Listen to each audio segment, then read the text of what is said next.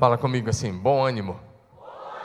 Fala para o seu vizinho assim, bom ânimo. Bom ânimo. Fala, sorria, a palavra hoje é sobre bom ânimo. Você vai sair daqui animado. Você vai sair encorajado. Amém? Amém?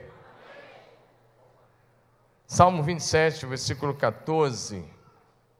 O texto sagrado diz, espera pelo Senhor.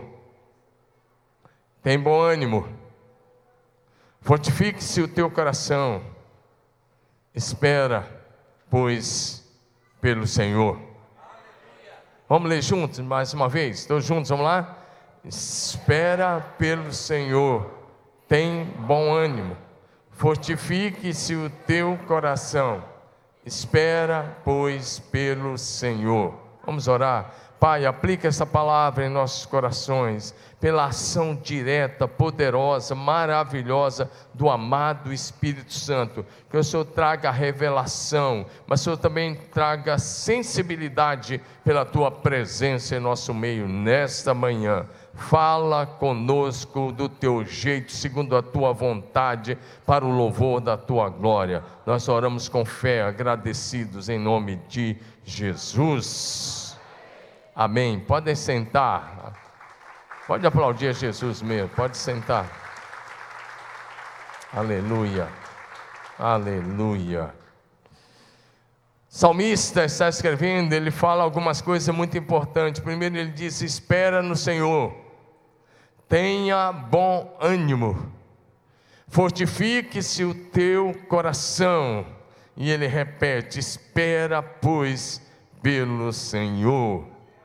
Quero começar te fazendo algumas perguntas básicas. Primeira, você é alguém que tem sempre bom ânimo? Eu não ouvi nem meia dúzia de amém. Você é alguém que está sempre animado? Todo mundo gosta de estar com alguém animado, alguém para cima, positivo, otimista, visionário. Não é verdade? Quem gosta de andar com pessoas desanimadas? Misericórdia, um negócio desse. Agora eu quero te fazer uma pergunta e você pode responder para mim se você quiser. Você já se sentiu desanimado? Se você é tão humano quanto eu, você já sentiu, e eu também já, muitas vezes. Mas Deus nos encoraja. Amém? E é sobre isso que vamos falar hoje de manhã. Mais uma pergunta sincera para uma resposta honesta. Participa comigo. Você já pensou em desistir? Então você está olhando para alguém que também já pensou. Então, bem-vindo à humanidade. Porque eu já pensei. Se você me perguntar qual foi o último dia, quer dizer que foi bem recente. Bem recente. Mas, quero conversar sobre isso com você. Começando lembrando a você que a vida cristã não é uma colônia de férias. A vida cristã está muito mais para um campo minado de batalhas espirituais, que às vezes esse, essas batalhas, boa parte da, das vezes elas são invisíveis aos olhos físicos, mas elas estão aí. E que a gente precisa orar e vigiar e manter a comunhão com os irmãos, para a gente não cair nessas tentações de ficar desanimado. O Senhor Jesus nos exortou em, em João dezesseis, trinta e três, dizendo, no mundo vocês vão passar por, por aflições. Ele disse, mas tenham bom ânimo. Diga comigo, bom ânimo? Diga de novo, bom ânimo? Eu venci o mundo. O problema não é passar pelas aflições, pelas aflições, é perder o bom ânimo. Bom ânimo. Quase que não sai ânimo, né? Diga de novo, bom ânimo, me ajuda aí. A vida cristã, ela está muito mais para uma corrida disciplinada. Aliás, Paulo fala sobre isso em primeiro Coríntios nove, de vinte e quatro a vinte e sete, quando ele diz que nós somos como um atleta disciplinado, que está olhando direto para a linha de chegada, e que corre com disciplina para alcançar a coroa. E assim deve ser a nossa corrida cristã. A vontade de Deus, o nosso Pai, é que nessa jornada de fé, de caminhada com Cristo e com os irmãos, nós possamos perseverar e avançar diariamente, sem jamais voltar atrás. E a partir de agora eu vou procurar responder uma pergunta. E eu sei que eu não vou dar todas as respostas, mas eu vou dar pelo menos algumas respostas bíblicas interessantes para uma pergunta. Coloque a pergunta aí, por favor, projeção. Então, a pergunta é: o que nos faz ficar desanimados? Ou a, uma pergunta similar a essa: o que leva homens de Deus a perder o bom ânimo? O que leva mulheres de Deus a ficarem desanimadas? Não vamos responder essa pergunta agora. O que nos faz, muitas vezes, ficar desanimados? E a partir de agora, nós vamos responder essa pergunta. Como eu disse, não vou dar todas as respostas, mas pelo menos algumas respostas bíblicas básicas nós vamos fazer, e vai ser bênção na sua vida. Amém? Olhando para a Bíblia Sagrada, desde o início, uma das coisas que nos faz perder o bom ânimo é quando parece que as promessas de Deus estão se demorando a cumprir, a se cumprir. Lê comigo, vamos lá? Quando as, todos vocês, quando as promessas parecem... Uma das coisas que às vezes faz as pessoas desfalecer e ficar às vezes enfraquecidas ou até desanimadas, é quando você está andando debaixo de promessas de Deus, da Bíblia ou que você recebeu, e parece que aquelas promessas não vão se cumprir. Se você não tiver cuidado, você deixa morrer coisas preciosas. E aí você precisa tomar cuidado para não ficar cético nesse período, para deixar de crer em milagres. E aí eu quero olhar com você para a vida de Abraão. Abraão foi chamado por Deus aos setenta e cinco anos de idade. Ele estava andando com Deus já há alguns anos, mas as promessas que ele havia recebido aos setenta e cinco anos ainda não haviam se cumprido. Aliás, Abraão morreu e algumas promessas ficaram para a descendência dele, mas era para ser assim mesmo. Mas nesse período ele estava desanimado, porque ele tinha recebido uma promessa de ser pai, e isso não tinha acontecido. Vamos para Gênesis capítulo quinze.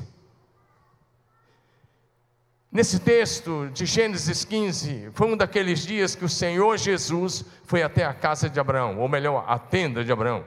Ele morava numa tenda. E o Senhor foi lá à noitinha. Primeiro o Senhor deu uma visão, e depois o Senhor apareceu a ele mesmo ali, frente a frente, face a face, olho no olho, e ele está conversando com Jesus. Deixa para começo de conversa, olha bem para mim: Deus gosta quando a gente tem coragem de abrir o coração com Ele, e falar dos nossos sentimentos, e falar também das nossas frustrações. Não são só flores. Chega para Deus e fala das suas frustrações, não com agressividade, mas em fé. Diga amém. Fala isso com Deus. Depois dessas coisas, o Senhor falou a Abraão dizendo... Eu estou lendo Abraão, mas aqui o nome dele ainda não tinha sido mudado, era Abrão. Mas eu já estou lendo Abraão porque nós estamos muito tempo depois da história. Depois dessas coisas, o Senhor falou a Abraão numa visão: não tenha medo, Abraão, eu sou o teu escudo. Na outra linguagem, eu disse: o seu galardão será muito grande. Como galardão, a recompensa, nessa linguagem ficou bem legal. Grande será a sua recompensa. Mas o que que Abraão faz agora? Ele está num relacionamento de oração. Diga, oração. E nesse relacionamento de oração, ele está dizendo com Deus, nessa conversa, porque a oração é conversar com Deus. Ele diz: ó, soberano Senhor, eu continuo sem filhos. Ele está dizendo: a promessa não se cumpriu. E ele está dizendo para Deus: e por causa disso, o herdeiro da minha casa, ou seja, o homem que vai ficar com todas as minhas riquezas, o homem que vai herdar tudo que eu tenho, é um dos meus funcionários. E ele diz: é o Damasceno Eliezer, ele que vai ser o herdeiro. E, e aí ele, ele, ele continua, ele abrindo o coração, ele diz: tu não me deste nenhum filho, o Senhor não me deu nenhum filho, eu estou andando contigo, eu estou obedecendo, eu estou andando na fé, mas o Senhor não me deu nenhum filho. E ele volta a dizer: um servo da minha casa será o meu herdeiro. E como a oração é uma conversa de mão dupla, não é um monólogo, é um diálogo, e nesse diálogo o Senhor olha para ele, como eu disse ao Senhor Jesus, uma cristofania. O Senhor olhou para ele e disse o seguinte: seu herdeiro não será esse homem, um filho gerado por você será o seu herdeiro. Então o que o texto diz? Que o Senhor levou Abraão para fora. É aquele momento que o Senhor pega Abraão pelo braço e leva para fora da tenda, e não tinha nuvem no céu naquela noite, eu creio assim, o céu estava bonito, e tinha muitas estrelas, dava para ver muitas estrelas, e ele disse: Abraão, tente contar as estrelas, se é que é possível. Como você sabe, são bilhões de galáxias, bilhões de estrelas em cada galáxia. E o Senhor disse: tente contar. E Deus disse, e o Senhor Jesus olhou para ele e disse: vai ser assim a sua descendência. Dá um glória a Jesus, se você veio pregar, se você veio cultuar Ele, se você está ah, comigo nesta palavra. Quando as promessas parecem que não vão se cumprir, e às vezes você está atravessando tempo de enfermidade, tempo de lutas financeiras, dificuldade na família, e parece que as promessas não vão se cumprir. Deus está dizendo para você: aquilo que você está chamando de atraso, Deus está chamando de processo. Será que você pode dizer isso comigo? Aquilo que você chama de atraso, Deus chama de processo. Toda promessa de Deus passa pelo teste do tempo. Pergunte para Abraão quanto tempo ele esperou para ser pai. vinte e cinco anos. E depois dessa conversa com Jesus, ainda levou bastante tempo. Ele teve que passar pelo processo. Diga processo. Porque naquele processo Deus estava tratando o caráter dele, a integridade dele, a vida dele com Deus. Fale com José, e você vai ver que ele teve uma visão na adolescência, mas o processo começou aos dezessete anos, e ele só foi se tornar governador aos trinta anos, treze anos de escravidão, de até prisão, mas ele precisava ter maturidade. Olha para mim, porque se Deus desse a ele o governo, ele daquele jeito, filho de papaizinho, mimado, que vestia melhor túnica do que os seus irmãos, ele ia dar lugar ao orgulho, ele ia se perder, ele ia pisar em todo mundo. Então Deus não dá poder para gente que vai se tornar orgulhoso, arrogante. Deus faz, sabe o quê? Deus passa, faz ele passar pelo processo. E na história de Israel, os reis que não passaram pelo processo de Deus se perderam.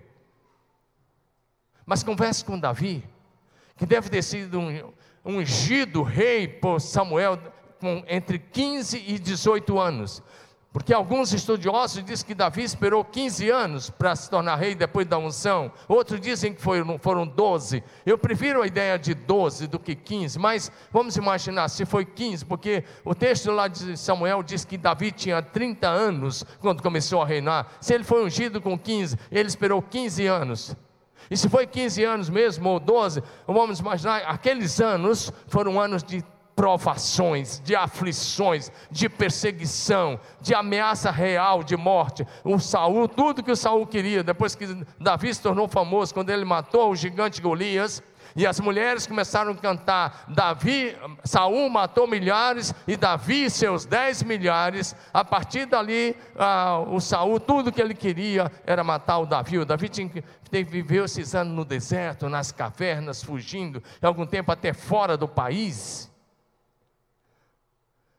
Você podia falar com Davi: e o que está acontecendo, Davi? Ele diz: estou passando pelo processo de Deus. Fala para o seu vizinho assim, sacode ele, diz que você está chamando de demora, Deus chama de processo. Aleluia.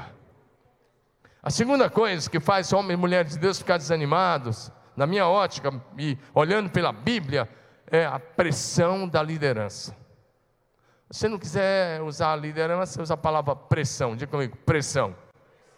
E aí eu quero olhar com você para a vida de Moisés, e Moisés foi outro que passou por um processo enorme. Ele teve que esperar mais do que todos. Com quarenta anos ele achava que tinha chegado o tempo de libertar Israel, mas o Senhor fez ele ficar quarenta anos no deserto.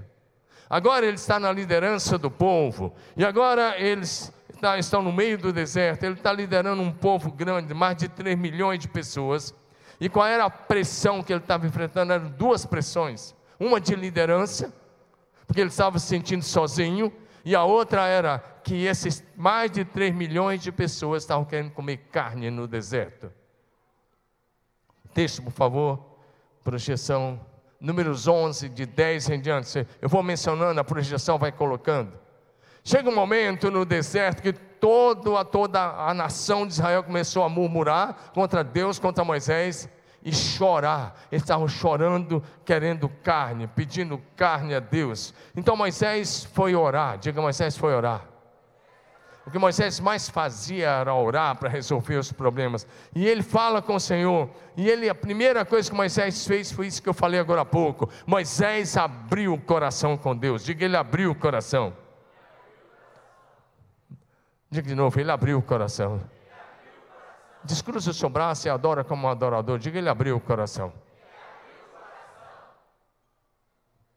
É o que você precisa fazer. Fale da sua dor. Fale das suas tristezas, fale das suas amarguras, fale das suas angústias. Você não precisa esconder nada de Deus, abre seu coração, porque Jesus diz assim: vinde a mim todos que estão cansados e sobrecarregados, eu vos aliviarei. Diga amém. Mas aí chega para Deus, ele orou de uma forma muito intensa, e ele diz: por que o Senhor fez isso comigo? Se eu achei favor aos teus olhos, o Senhor colocou sobre mim uma carga pesada demais e eu não consigo levar.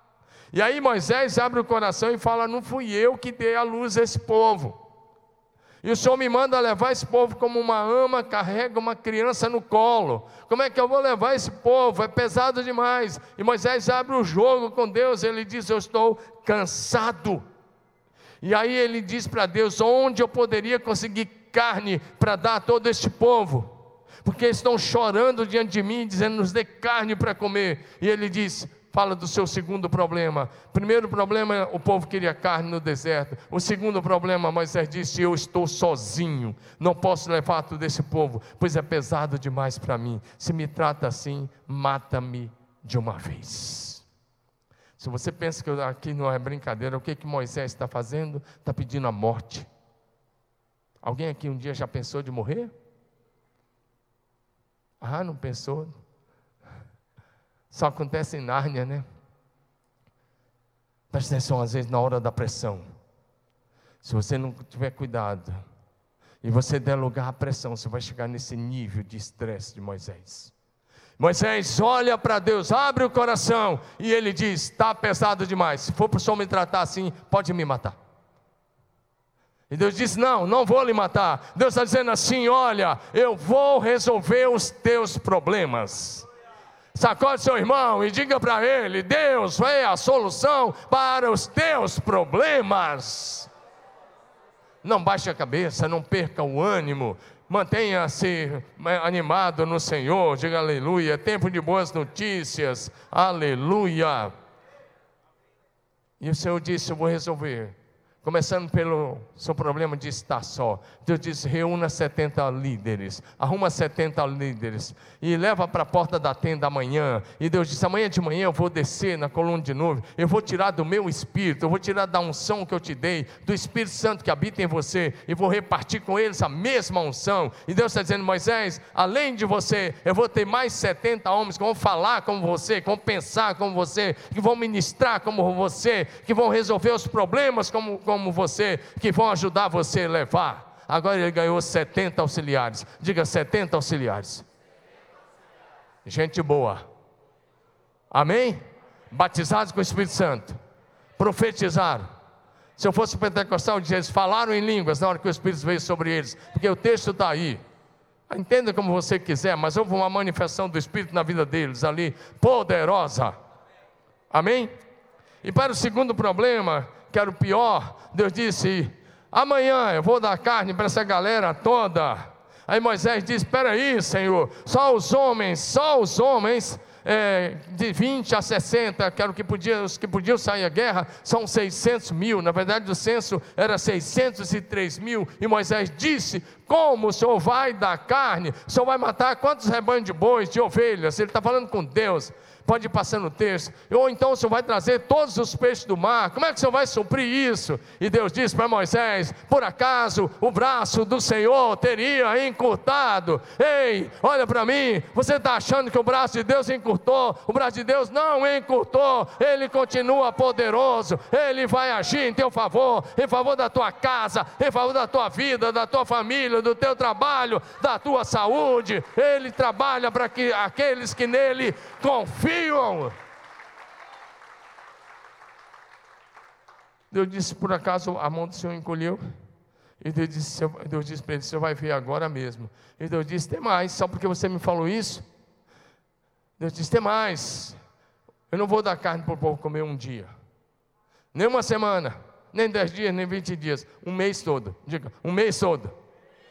E Deus disse: tem mais, eles vão comer carne até sair pelo nariz.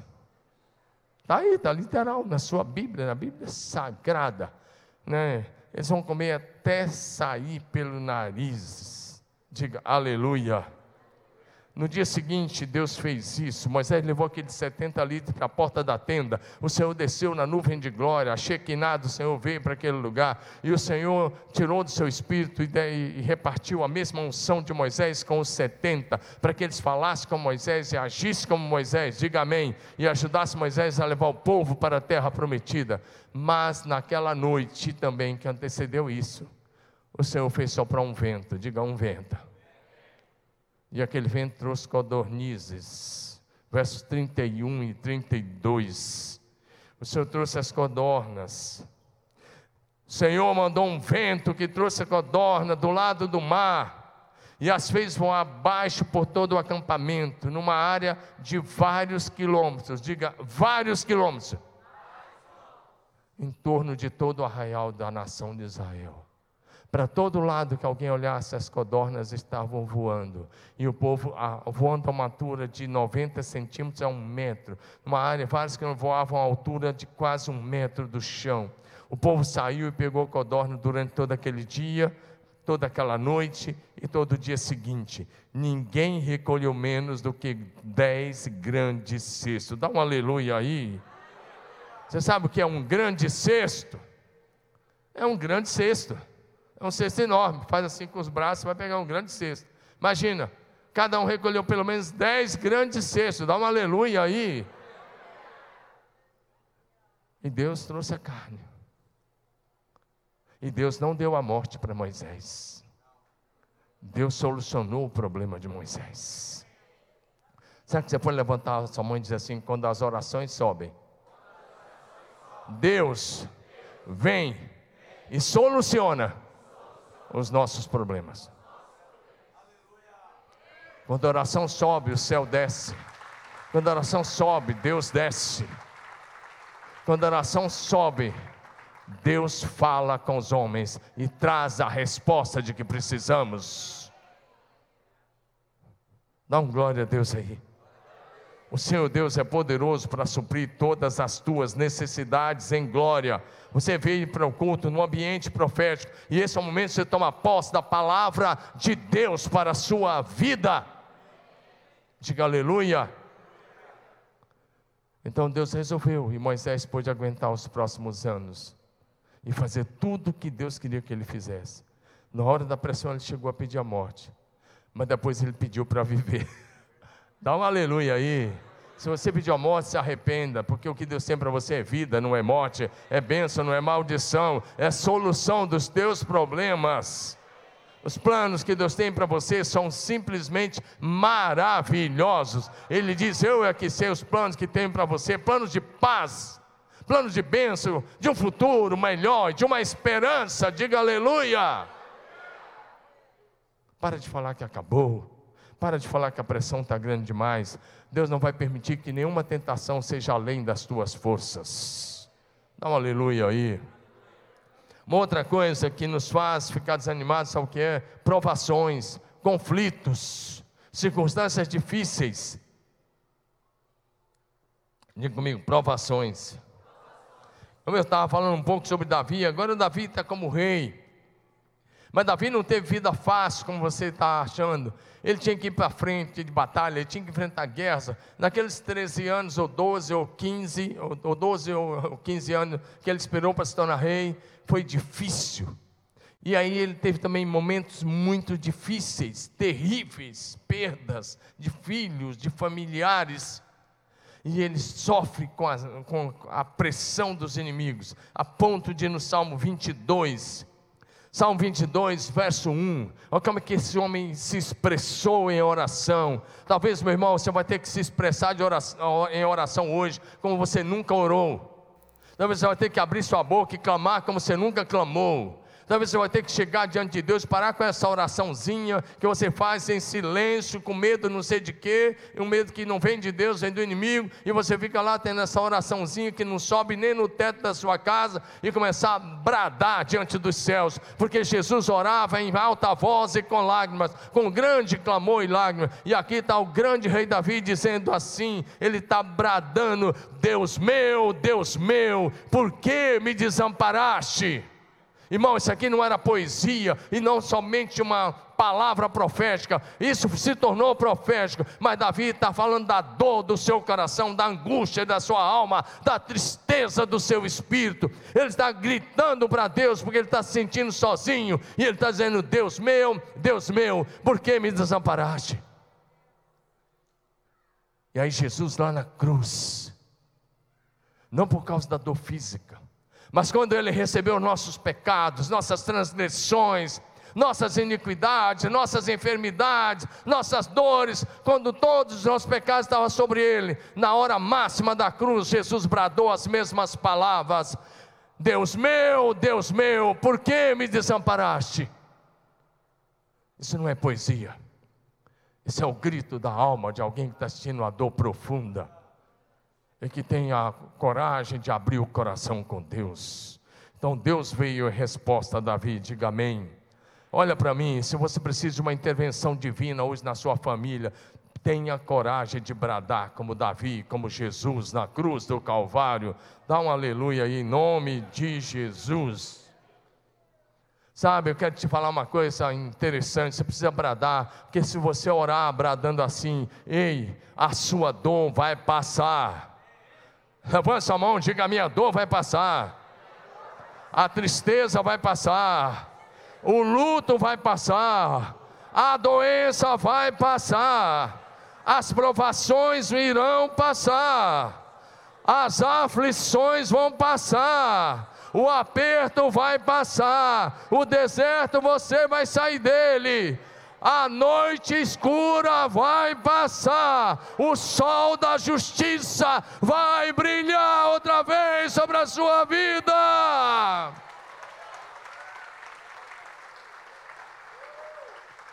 Ei, me ajuda aí, será que você pode crer nessa palavra? E diz para o irmão: vai passar, a provação vai passar, a aflição vai passar, a dor vai passar. Essa dificuldade financeira vai passar, essa opressão já caiu por terra em nome de Jesus. Dá um glória a Deus aí.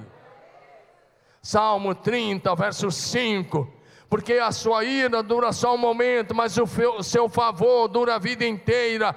Lê comigo: o choro pode durar uma noite, mas a alegria vem pela manhã. Diga aleluia. Aleluia! As batalhas espirituais que você porventura esteja enfrentando irão passar, e você vai sair mais que vencedor. Dá um aleluia, diga glória a Deus. Olha como é que o salmista tinha coragem de orar, abrindo o coração. ah, Salmo cento e dezesseis, versículos três a oito diz assim: laços da morte me cercaram, e angústia do inferno se apoderaram de mim, fiquei aflito e triste, Então invoquei o nome do Senhor, o Senhor, ó Senhor, livra a minha alma, compassivo e justo é o Senhor, o nosso Deus é misericordioso, ó, o Senhor vela pelos simples, quando eu estava prostrado, Ele me salvou. Você está comigo? Recebe essa palavra. O salmista está dizendo: quando eu me prostrei, Deus me salvou. Você quer resposta? Se prostre outra vez diante do Senhor, porque enquanto você estiver ajoelhado, Ele vai te salvar dessa situação difícil. Diga aleluia. E o salmista continua dizendo: ó minha alma, volte ao seu sossego. Ele está dizendo: por favor, alma, para com essa aflição. Por favor, para com essa aflição, entra no seu sossego, pois o Senhor tem sido bom. Você pode levantar a sua mão e dizer: o Senhor tem sido muito bom para mim? Você, você crê nisso que você está falando? Então diga: o Senhor tem sido muito bom para mim. E, e o salmista continua: pois livraste da morte a minha alma. Você pode ler esse versículo para mim? O salmista está falando comigo. O salmista está falando três coisas conosco nessa manhã. Olha, levanta a mão e leia. Pois livraste da morte a minha alma, das lágrimas os meus olhos e da queda os meus pés. Que palavra para você agora de manhã. O Senhor é aquele que te livra da morte, o Senhor é que enxuga as tuas lágrimas, o Senhor é que te mantém de pé. Diga de novo: o Senhor é quem me livra da morte, o Senhor enxuga as minhas lágrimas, o Senhor me mantém firme. Diga aleluia. Bom ânimo. Fala para o seu vizinho: bom ânimo. Diga: nada de medo. Bom ânimo. Coragem, porque o Senhor está com você. Você não está sozinho nessa terra, você não é o último de si mesmo. Deus tem os seus milhões de fiéis nessa terra, você é um deles. Mas não baixe a cabeça, não pense que você é o último, porque não é. E o Senhor está contigo. Isaías quarenta e um, versículo dez. Será que você pode ler comigo? Isaías quarenta e um, versículo de número dez. Olha o que o texto diz: não tenha medo, porque eu estou com você. Não desanime, pois eu sou o teu Deus. Eu o fortalecerei e o ajudarei. Com a minha vitoriosa mão direita, eu o sustentarei, diz o Senhor.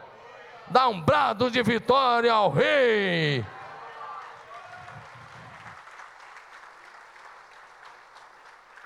Deus diz: não tenha medo, estou com você. Não fique desanimado, eu sou teu Deus. E Ele diz: eu te dou força, eu te ajudo, eu te sustento com o meu braço direito vitorioso. Dá um aleluia aí. Nenhuma arma forjada com você vai prevalecer. Nenhuma arma forjada contra você vai prevalecer. O Senhor vai se levantar em teu favor. Não vão se tornar em nada aqueles que se levantam contra você injustamente, tornar-se-ão em nada. Diga amém. Aqueles que levantarem contra ti cairão diante de ti. Se você andar com Deus, Ele será inimigo dos teus inimigos e adversário dos teus adversários. Eles poderão vir contra ti por um caminho, mas fugirão por sete caminhos. Dá um glória a Deus aí, porque Deus se levanta em teu favor, e se Ele está contigo, quem será contra ti? Diga aleluia. O que fazer se as promessas parecem demoradas? A palavra é: continue esperando, continue esperando com paciência pelo Senhor. Diga: esperar com paciência. Salmo quarenta, verso um: esperei com paciência pelo Senhor, Ele se inclinou para mim e me ouviu quando clamei por socorro. Fala para o seu vizinho assim: paciência, Deus vai agir em teu favor, já está agindo e trabalhando. Diga aleluia. Sacode teu vizinho e fala: coragem, bom ânimo. Diga: coragem, bom, bom ânimo. Sabe por quê? Diga para ele: Deus é o teu refúgio, Ele é a tua fortaleza, Ele é o teu socorro nas horas de angústia, no tempo da aflição, da dificuldade, na hora da tribulação, das tribulações. Ele está com você. Salmo de número quarenta e seis, versos um em diante. Vamos ler junto, participa comigo dessa palavra, vai deixando ela entrar no teu espírito, cair no teu coração, a palavra viva e poderosa do Senhor nosso Deus. Deus é nosso refúgio e fortaleza, socorro bem presente nas tribulações. Portanto, não temeremos, ainda que a terra se transtorne e os montes se abalem para o meio dos mares, ainda que as águas se tumultuem e espumejem na sua fúria, e, os, e na sua fúria os montes estremeçam. Lê comigo: há um rio cujas correntes alegram a cidade de Deus, o santuário das moradas do Altíssimo. Deus está no meio dela, não será abalada. Deus te ajudará desde o romper da manhã. Bramam as nações, reinos se abalam. Ele faz ouvir a sua voz e a terra se dissolve. O Senhor dos exércitos está conosco. O Deus de Jacó é o nosso refúgio.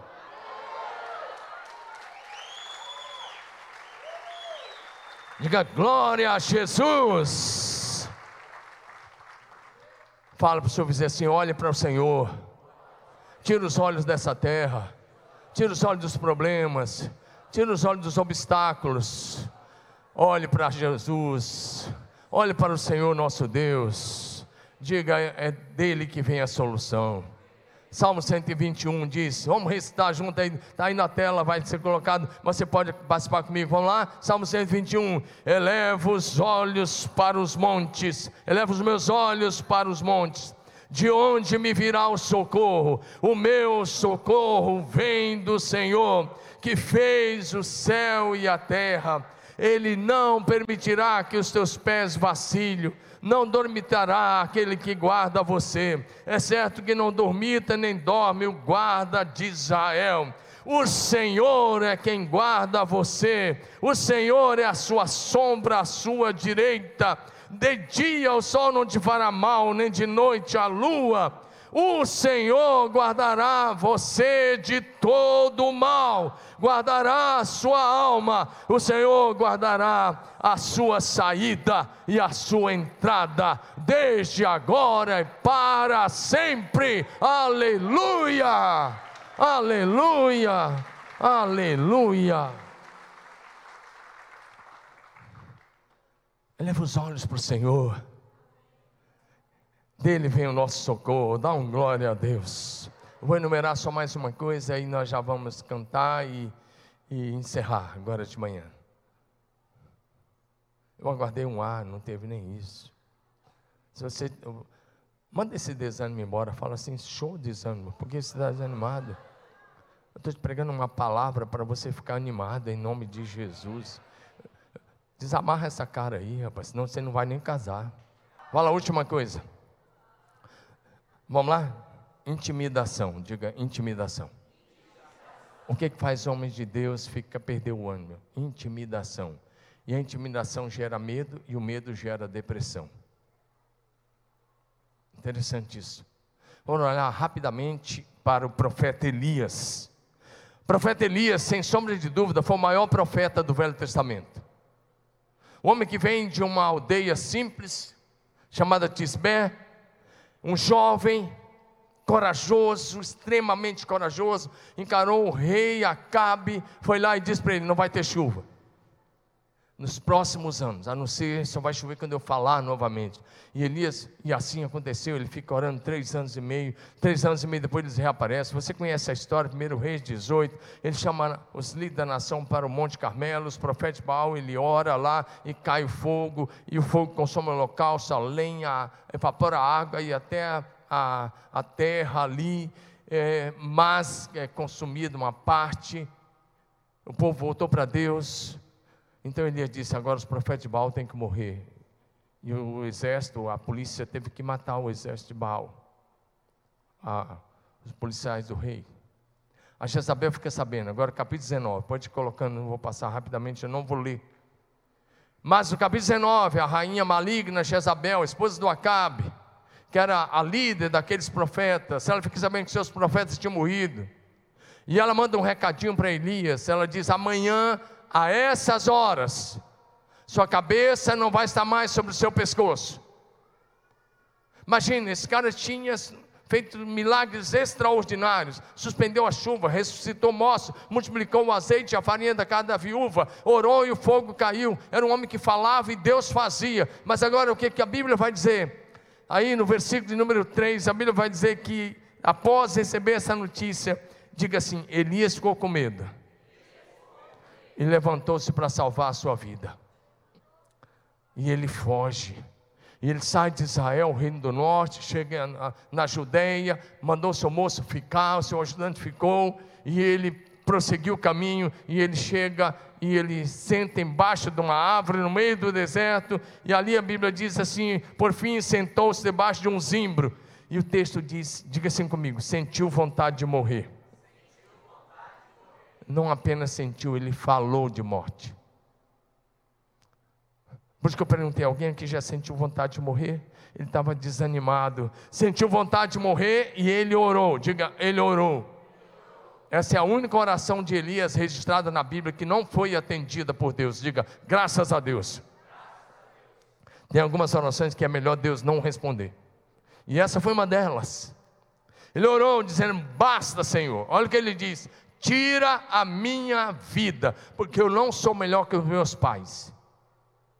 Ele está dizendo: não sou melhor do que os meus pais, não sou melhor do que os outros profetas, que ele vai dizer mais na frente. Ele está dizendo para Deus: chega. Ei, talvez você chegou a esse extremo de, da, da, da depressão, de dizer: chega, basta, não quero mais viver. Mas você perguntou para Deus qual é o projeto dele?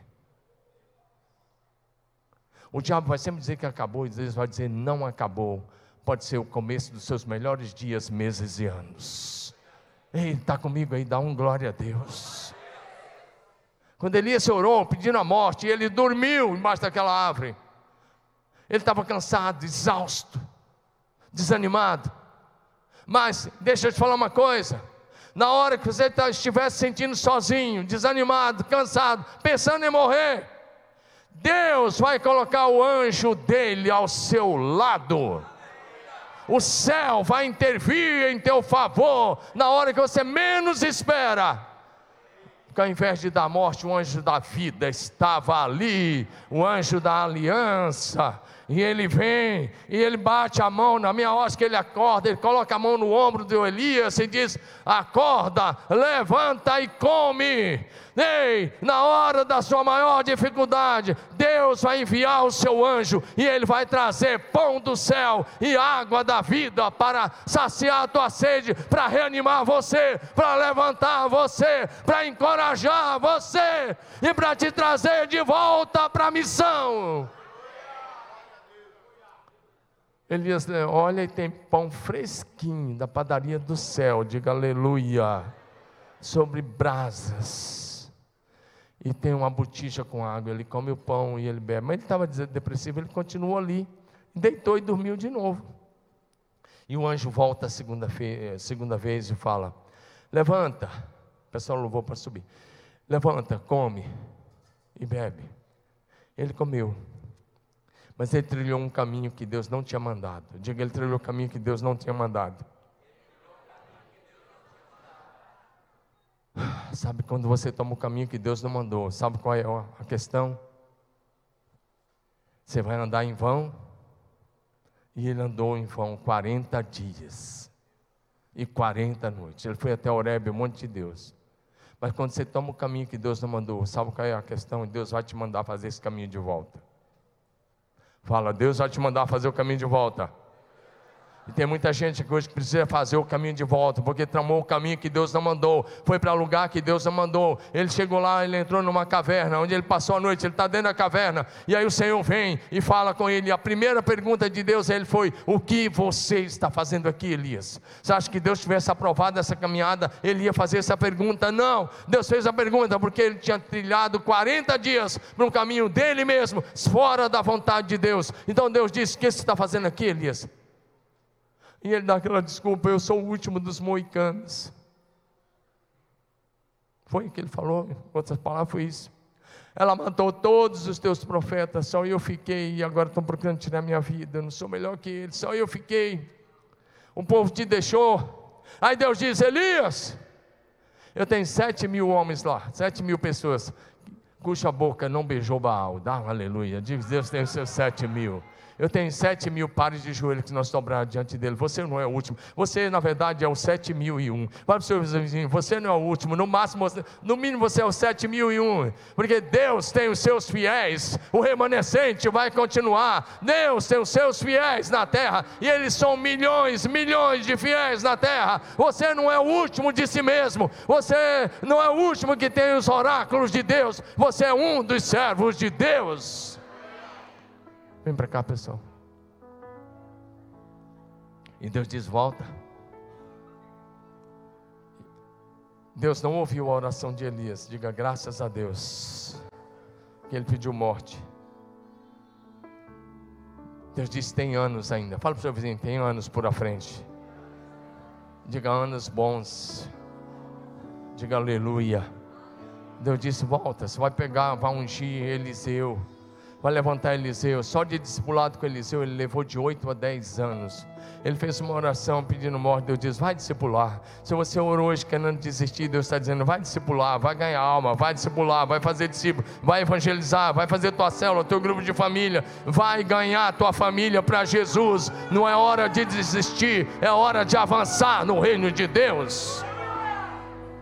Elias estava desistindo, tinha desistido, Deus disse, não, volta. Imagina, o duro não é caminhar quarenta dias, quarenta noites, o duro é fazer tudo isso de volta, a pé, mas quarenta dias, quarenta noites, Deus mandou ele ungir dois reis, um da Síria, outro de Israel, e depois de dez anos, Deus não lhe deu a morte, Deus lhe deu arrebatamento. Fique em pé em nome de Jesus, porque o melhor da sua história está para acontecer. O que está na sua frente não é morte, é a vida, não é maldição, é a bênção, não é problema, é esperança. São dias de realizações, bom ânimo, bom ânimo, bom ânimo em nome de Jesus.